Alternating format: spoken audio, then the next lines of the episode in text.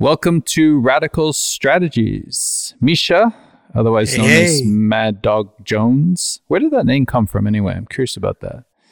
Uh, the name is actually like an old. Um, some people like say it's a gamer tag, but Yeah. I, I don't even think we were using the terms gamer tag when I first came up with it. Ah, It was more like um, what I would try to fit into like a Nintendo 64 game name. You know what I mean? So yeah, like yeah, yeah. It was just the name I tried to use, and I couldn't always get all the letters in even.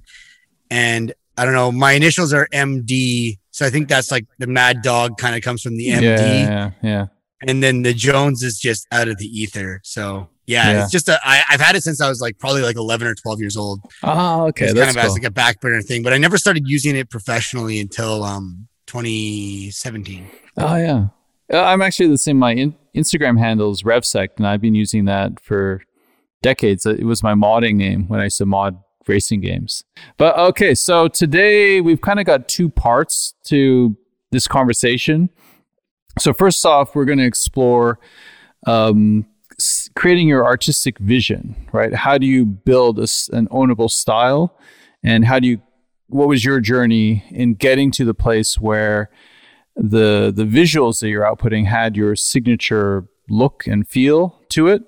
Um, so I want to step through that process, um, all going back into your influences and everything that inspired you, and what it took to finally reach a place where the visual template for your work was first set.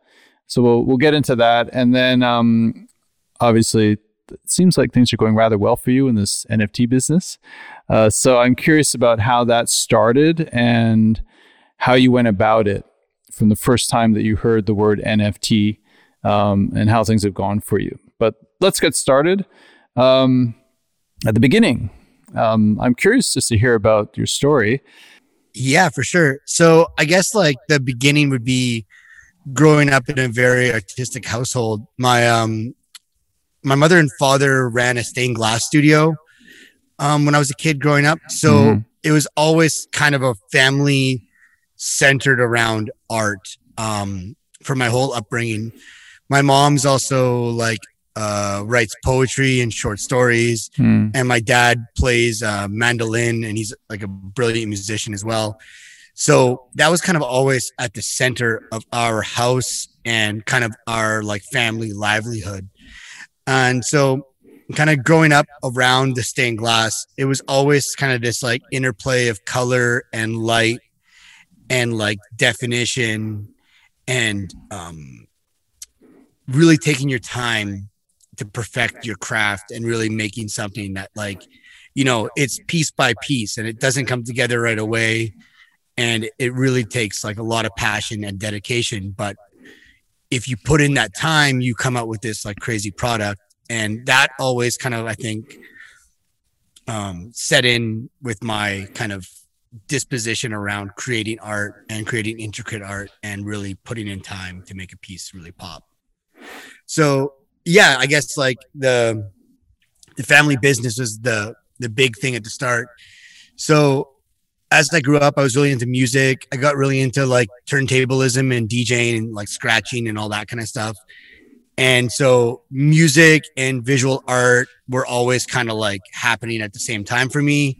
I think a lot of like um young people gravitate towards music just because it's like so tactile and real and doesn't require quite as much patience necessarily Mhm. as as visual art can so that was really kind of like my genesis into the art world was the turntablism and the music but then And, and were I- you gaining access to this world uh, living in Thunder Bay? Are you still in No. Thunder Bay at this this phase, or have you gone somewhere else?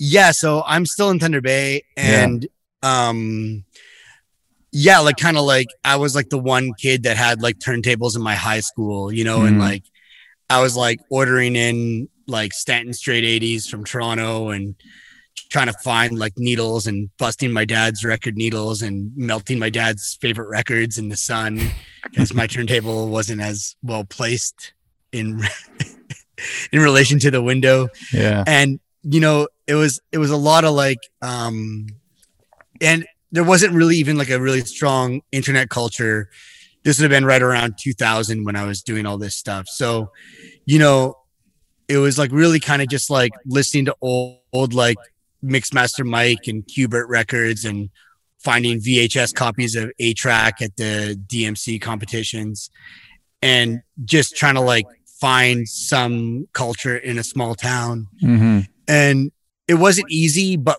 like it still felt like you could find stuff if you really dug. And then you slowly build a community in these smaller towns. And Thunder Bay is like a big enough city that there is like these kind of pockets of like, you know, art nerds and, you know, different music nerds and all that kind of stuff. Mm-hmm. So we really kind of stick together here and, and make cool stuff happen. And then, were there some other cultural influences? I, I read that you were um, inspired by Asian culture and and the feeling of those cities and environments. Yeah, well, at the same token, like growing up, you know, we would get like drip fed anime here. Like you'd get Mhm. these like random pieces of of art, and, and as a kid, um, my brother was seven years older than me, so he showed me Akira when I was probably like six or seven years old, like way too young to be watching it. And That's I know it's like it's like the most cliche piece of art to be inspired by, Yeah. but it would just be a total lie if I didn't say that that wasn't like maybe the most core piece of art that I've ever seen or interacted with or been influenced by. Yeah. And and That's you see its ripples through everything, you know, and you know, from the soundtrack to the mangas, it was just really this like crazy piece of my life. And it was always like the thing that like it was like the mecca of design for me. Like it just had all the elements of cool futurism, hard lines, hard colors. Um, every frame is is composed so well, and I really find myself drawn to composition. The other really formative thing when I was young was um, we had a film festival come through town the year that um, Princess Mononoke was released, and I got to Mm. see it as a little kid in a theater, and it just blew my mind. Yeah. And kind of from that point on, I was just like sucked into the the world of like, um, more like the kind of fine art anime side of things Mhm. and then it was always just kind of like trying to find whatever drip feed I could get of these Japanese aesthetics. And until um, I guess 2018, when I got to go to Japan, and then a bunch of trips subs- subsequently since then, where a lot of the like base photography and inspiration for my work comes from. So that was like kind of like it was kind of like waiting for it to happen my whole life and then finally getting to go there and kind of immerse myself in all these influences was was really amazing That's fantastic. Um, interestingly, I was in art school um, in Toronto when Akira came out, and uh, Errolson from Acronym, he was uh, going to school at Ryerson, and we watched that film together for the first time. Uh, sitting in my college, and our brains melted, and I don't think anything has been the same ever since. Yeah, that that was also a amazing. shocking moment for us as well. Um, that we should probably this jacket I'm wearing, right? It's part of the new collection. It's probably directly linked to that moment in time. yeah it, Yeah. it's it's really like it's one of those things where like it'd be so cool if you could like remove it from the collective consciousness and see all the downstream stuff that would then be missing because like there's so much stuff Yeah. that like even like like there was like a Beck album cover that I was like even that feels like it comes from there you know like Yeah, all these things that it's not even like it's so indirect but like feels like it's like part of it. Those key like I, I love just thinking about these these singular pieces of art that like their their influence outweighs their like the work that were put into it. Not to say that there wasn't a massive am- amount of work hmm. put into something like akira but the downstream effects of it are like millionfold. Why don't you talk us through how you developed your visual aesthetic and from the moments of the first time that you started creating visual pieces to the moment where the all the core elements of the template that you're you're now known for came together. Yeah, so I guess I like first got a um, a tablet when I was just working on making like show posters for DJing and like some of my friends would try to get me to like do some like album art for them and stuff. And I really just kind of like was like, okay, tablet, like this is interesting. Like I can make a line and then erase it. And before that, I was like making like I was like hand drawing graffiti and in pencil and then outlining it in black ink and trying to erase all the little pencil lines and scanning it into Photoshop and trying to like do a bunch of like effects to try to get those lines to be as clean as they possibly could be. Mm-hmm. And then when the tablet came out, I was like, okay, I can sketch my graffiti and then bring it onto my computer and then draw with the tablet on the screen. And then the next big jump was the iPad for me. And the iPad was when everything kind of changed and um, Procreate in particular, because when I was working on a tablet and then like looking up at the screen, mm. I found that there was like a really big gap there in how my like like subconscious could translate into it because like you're not your eyes aren't looking at your hands. And then as soon as I got an iPad with Procreate and I was like actually drawing the pen where the screen was, that was like a big gap, a big jump rather in my productivity was a big part of it and just kind of like the the speed that I could download my ideas into reality and the scope of what I could create. I remember like I started by kind of just like like taking pictures of like random objects like a donut and a shoe, then kind of making these collages and then like illustrating those and being like, okay, that's cool. And then I remember the first time I was like, could I illustrate like an entire scene, like background and buildings and everything. When you look at like these really complex art pieces, they feel so daunting to get done. But then if you just kind of like do like one little bit at a time, before you know it, you've created it. Hmm. And then another week goes by and you've created more and more. And it's like sometimes I like to look at other artists and see what they can output. Like somebody like Alex Grey, where he's actually like acrylic painting these absolutely insane, monumental, psychedelic masterpieces. And there's, it's just really inspiring how much people can output and how, if you really streamline your craft, you can really create these like really, really cool masterpieces. Now, in terms of my style, I think the first thing that I like kind of figured out was I needed to find a black line width that was like my kind of signature pen mm. because I don't really use color fades or like brush tips in any of my work. It's all just a single width black line outline. And then every, every section is color filled. Um, so the black line width that you use kind of denotes the level of detail you put into a piece because you can't have your black line be like too close to itself or it doesn't make any sense.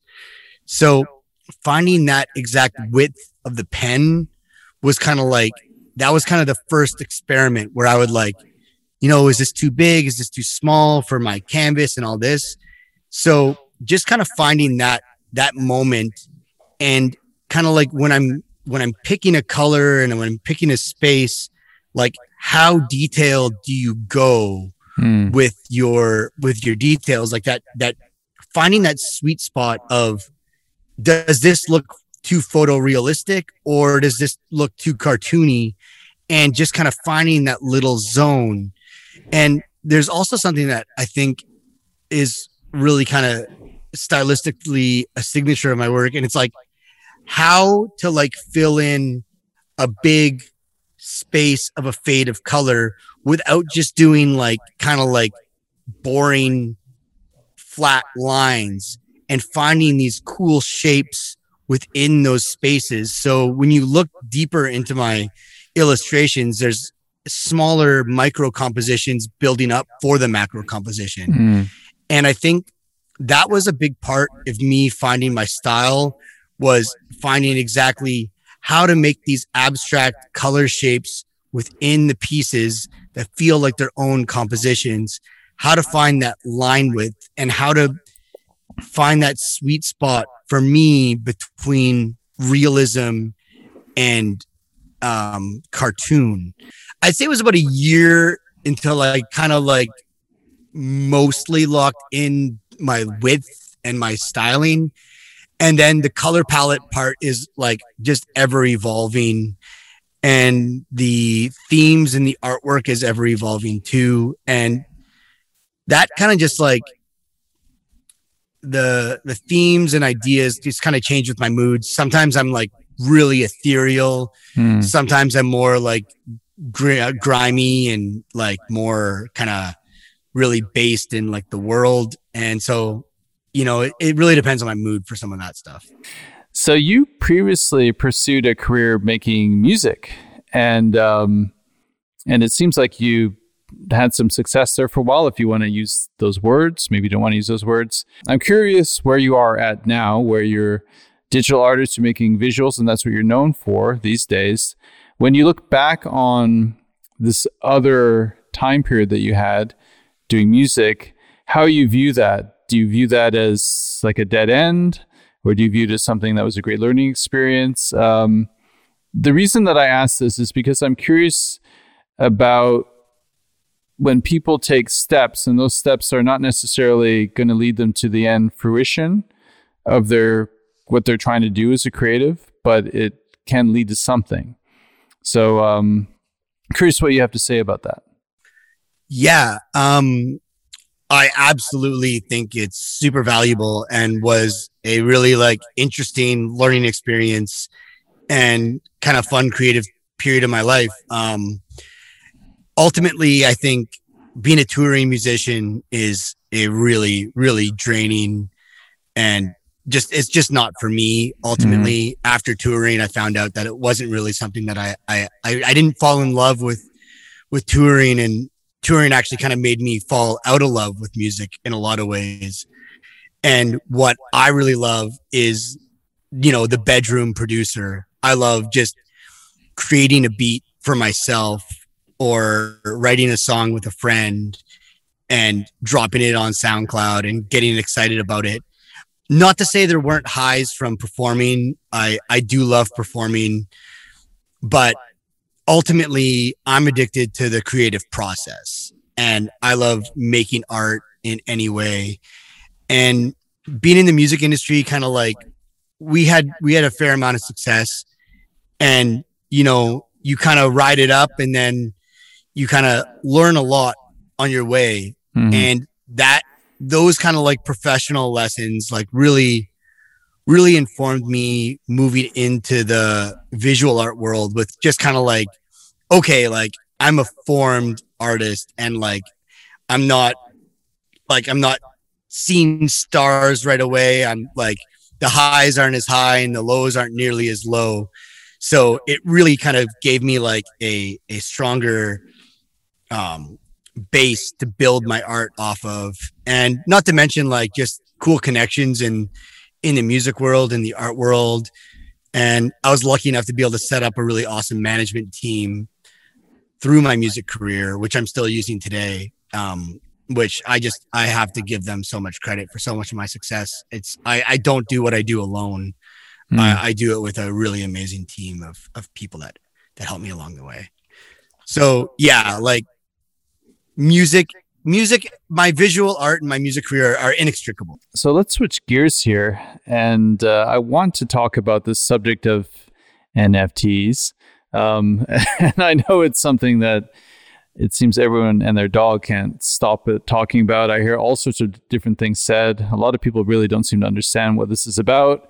Um, but it's pretty interesting how much uh, this is a conversation point in 2021, 2022. And what I'd like to explore with you are the beginnings of you starting to utilize this technology and when you first heard about it and how you first started to get involved. Um, I'd love to hear that story. Yeah. So I was lucky enough to have a friend um, send me a send me a DM around early summer 2020 to SuperRare. Um, and he just sent me a link and he's like, dude, like, check this out. This is really interesting. I think you might like it. And at the time, the most any art was selling for on SuperRare was like three or four hundred bucks equivalent with mm-hmm. ETH or whatever. And I remember looking at it and I sent it to my manager and I was like, hey, like, let's just keep an eye on this. Like this, this seems intriguing to me because my art is made digitally and it kind of is made for a screen. Like it, it is inherently backlit. It is inherently like using light mm. to force the colors through the vibrancy. Um, I've had an art show where I like actually printed out my pieces and it was really great and I loved it. But like, there's still kind of this deep down feeling where I'm like, my art is is inherently digital. Mm. So being able to track it digitally and keep it in its um, native form was was really intriguing to me. So I just kind of kept an eye on it for the summer, and then when fall came around, I started watching Nifty Gateway um, come up, and then I got hit up by um, a few DJs hit me up with um, Tommy from Nifty Gateway on copy, and they're like, "Hey, like, do you want to work together?" And ultimately, our kind of ideas didn't align. But then Tommy hit me up from Nifty Gateway and was like, "Hey, do you want to have your own drop?" And I just jumped at the idea and like made these two pieces that I'm like, actually like five pieces that I'm super proud of, like some of my favorite art. Hmm and dropped those in early or late 2020 in November 2020. And the whole collection sold for under 10,000 USD. I think it was around like 7,500. And I was, I was still really excited. Like it was still cool. Like I was making money mm-hmm. off digital art. And I guess like one thing that I'm really proud of that I did and that I think is really important is like come out swinging, you know, don't hold back. Like I really like made some stuff that I thought was my like very best work I'd ever made. Mm-hmm. And I was like, I'm dropping this. It's coming out. This is, this is hot. This is fire. And like, I'm making a statement with this. Mm-hmm. And like at the time, I think like people had a drop for like, he sold a 101 for like 60K the week before. And so it was just like in that bubbling, like, could this really pop off? Mm-hmm. And I'm really glad I, I stepped with a, with a strong foot forward. And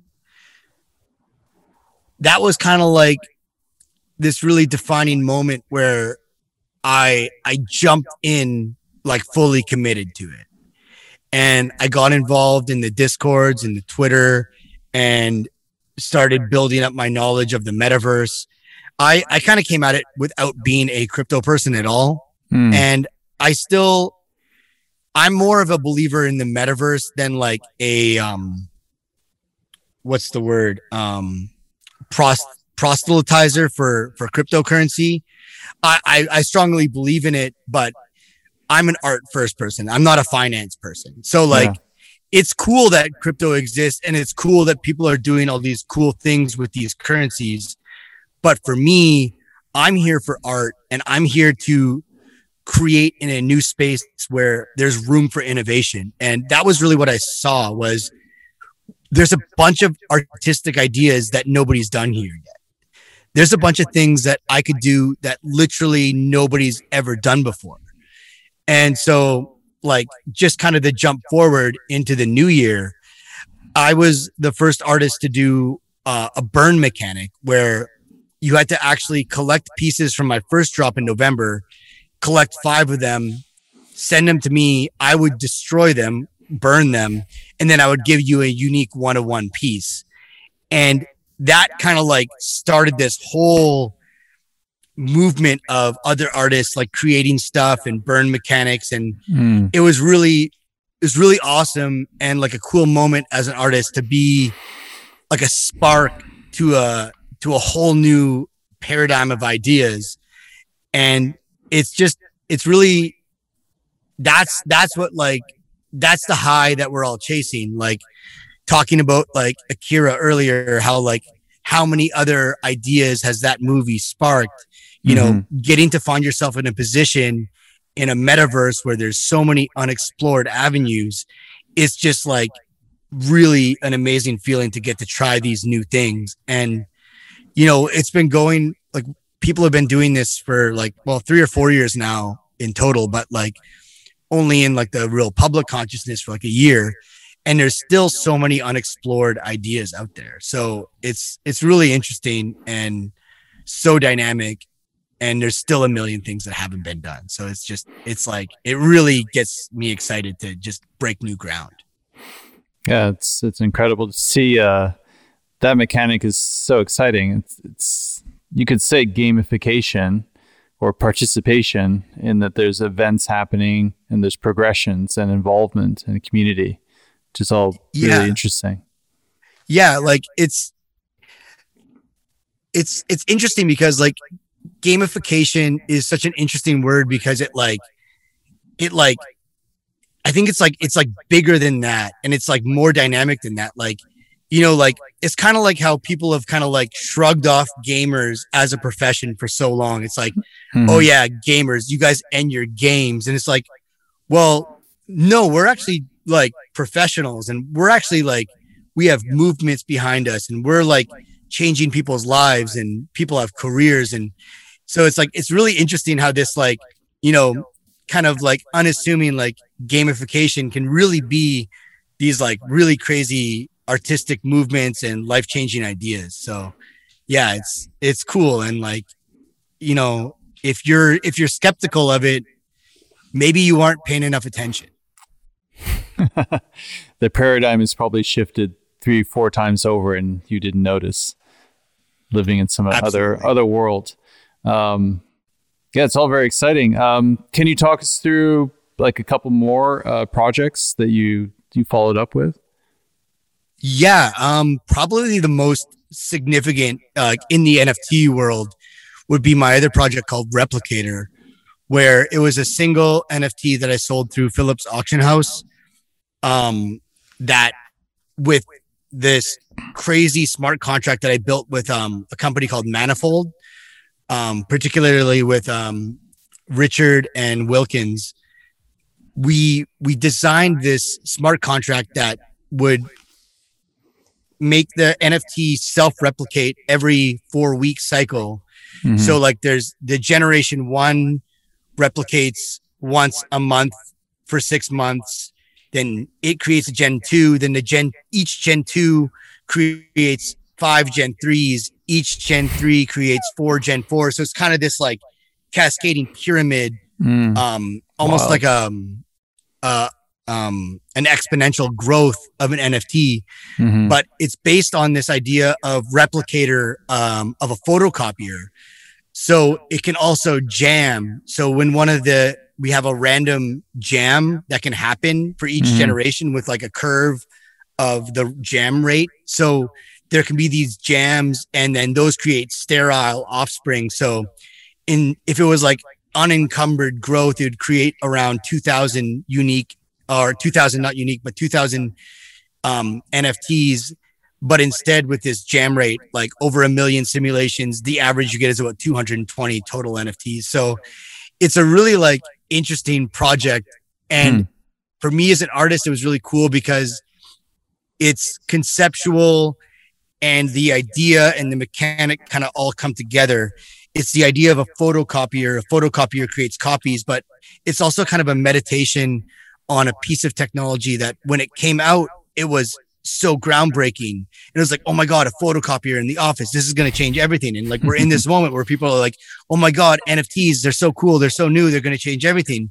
But if you look back at the photocopier, it went from like loved to like tolerated to hated to forgotten you know so like it's it's kind of cool to take this moment to reflect on our relationship with other past groundbreaking technology and like each generation of replicator shows a different um, time phase of the photocopier in its life. So it's kind of like I'm showing the the lifespan of the photocopier in the art itself. So it's a really high concept piece. And that's just like one cool thing that one artist did with this technology. And there's a, a million other kind of cool ideas out there that that you can do. So it's it's really exciting and and it was a thrill to get to work with Manifold on that project because that was that was truly a, a, team effort with their code. I couldn't have done it without the amazing coders that I got to work with on that. A real I, honor. I love how you're using the the fabric of the technology, a smart contract, and integrating that into the premise and concept of the piece itself. That's brilliant. Yeah, th- yeah, yeah. That was really the the highlight of of my career, and you know, or my NFT career rather.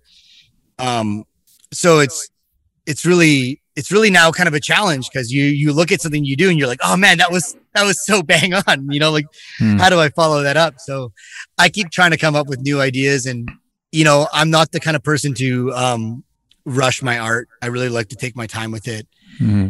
And um last year in in another project I got to do, I got to design the race worn helmet for Lewis Hamilton mm-hmm. um, when he won Silverstone last year, which was just a total honor and was like definitely one of those out of body experiences. Just seeing your art on Lewis Hamilton, like as he steps out of his car, winning the uh the Silverstone Grand Prix. That's so awesome. It's it's it's been quite a year with a lot of really um really amazing high points that I'm yeah. super proud of. What advice do you have to any artist who has yet to utilize NFT technology who might be a bit skeptical or not really sure what to do, um, what would you have to say to them?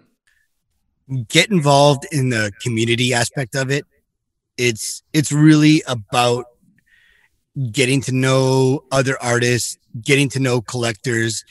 It's it's a world without the traditional gatekeeping mechanics of the fine art world, where like all you have to do is like meet one art dealer, and like one gallerist and then like you work with them then they go and sell your art to a bunch of you know suits and investors and then that's it. Then you just like you sit in your bubble you create your own art.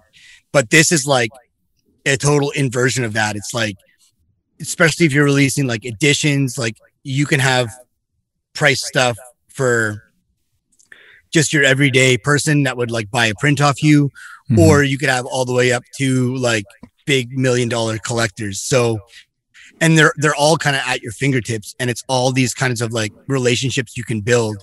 Um, so like just Discord, Twitter, um, and just kind of being involved in the community is is really the the first thing that I think is most important, and to kind of like find the temperature of like you know how to release, when to release, who to collaborate with, what what platform works for you because there's a bunch of different ways to release stuff and there's mm-hmm. a bunch mm-hmm. of different places to do that and there's a bunch of different communities to get involved in. And so you kind of just need to like, you know, jump in and make friends and form trusted relationships and you know really find find your your zone within the NFT community. And I guess like the other thing that I always say to people that's like the most generic piece of advice, but people people lose this one all the time is just be yourself. Like mm-hmm. really like you don't want to get caught up in a community that you have to pretend to be somebody else because it's just it's going to drain you out anyways and your creativity won't get to thrive. So, there's so many different communities in the NFT world that like don't rush into dropping your art. Don't feel this like, oh my God, I need to do it now or it's never going to happen. Mm-hmm. Don't think about it that way. Think about it like I'm coming in here to find a community, to find friends, and to build something that is like real and tangible. And you can't expect it to happen instantly and like don't get discouraged if you like drop something and it doesn't immediately blow up and to my point earlier like put your best foot forward like I think some people are like, oh my God, this is like the best thing I've ever made. I gotta like, I don't want to release this early because, you know, I want to save this for like once I already have like a bunch of like Hmm. followers or more hype. It's like, just keep making good art again. Just, just like, don't save it. Just make another cool thing. And like, that's, that's my attitude. And like, you know, I, I and like, you know, I know this is like a lot of musicians. It's like, what's your favorite song? It's like the last one I made Mhm. you know so just just keep making stuff and you'll like that more um so yeah it's it's really just kind of like all the all the art cliches really fit. Just you know be yourself fail and i think it's really important to actually release release art um you know even if it's not um on the blockchain even if you don't want to like even if you're getting involved in the nft world and you're not ready to mint yet but keep putting stuff out there and keep hearing what people have to say like show it in the discords and like get a feel for you know what community has what appetite for what and you know find the community that responds to the art that you want to make don't make the art that you think the community wants that you don't want to make that's a path to destruction Authenticity, right? absolutely Yeah. Amazing. So, where can people find out more about you and see more of your work? Um, I think the most cohesive gallery of my art is probably just my Instagram, which is mad.dog.jones. Um, my Twitter, where you can find some of my musings and uh, memes and crypto updates, is uh, mad underscore dog underscore Jones. And yeah, those are my main main social platforms. I also have a, a Discord server, Mad Dog Jones Global hmm and there is a lot of the kind of like that's where you'll find the kind of the first to know kind of information on exactly what I'm doing and and where everything's going down. So between those between those spots, that's probably the best place to uh to find me. So, in closing, I ask every single Radical Strategies guest the same question, and that is what is their radical strategy of the day? Or, in other words, any closing thoughts for us? Absolutely. Um what is my radical strategy for the day? Create something and and don't worry whether it's great or not. You know, just just put the pen to paper, write a journal, just don't don't let the day get away from you completely. And don't put any pressure on yourself. If you just sit down and draw a circle and go like, look at that nice circle I drew. that works and that's fine. Like it doesn't people put so much pressure on themselves to be virtuoso and do all these crazy things instantly.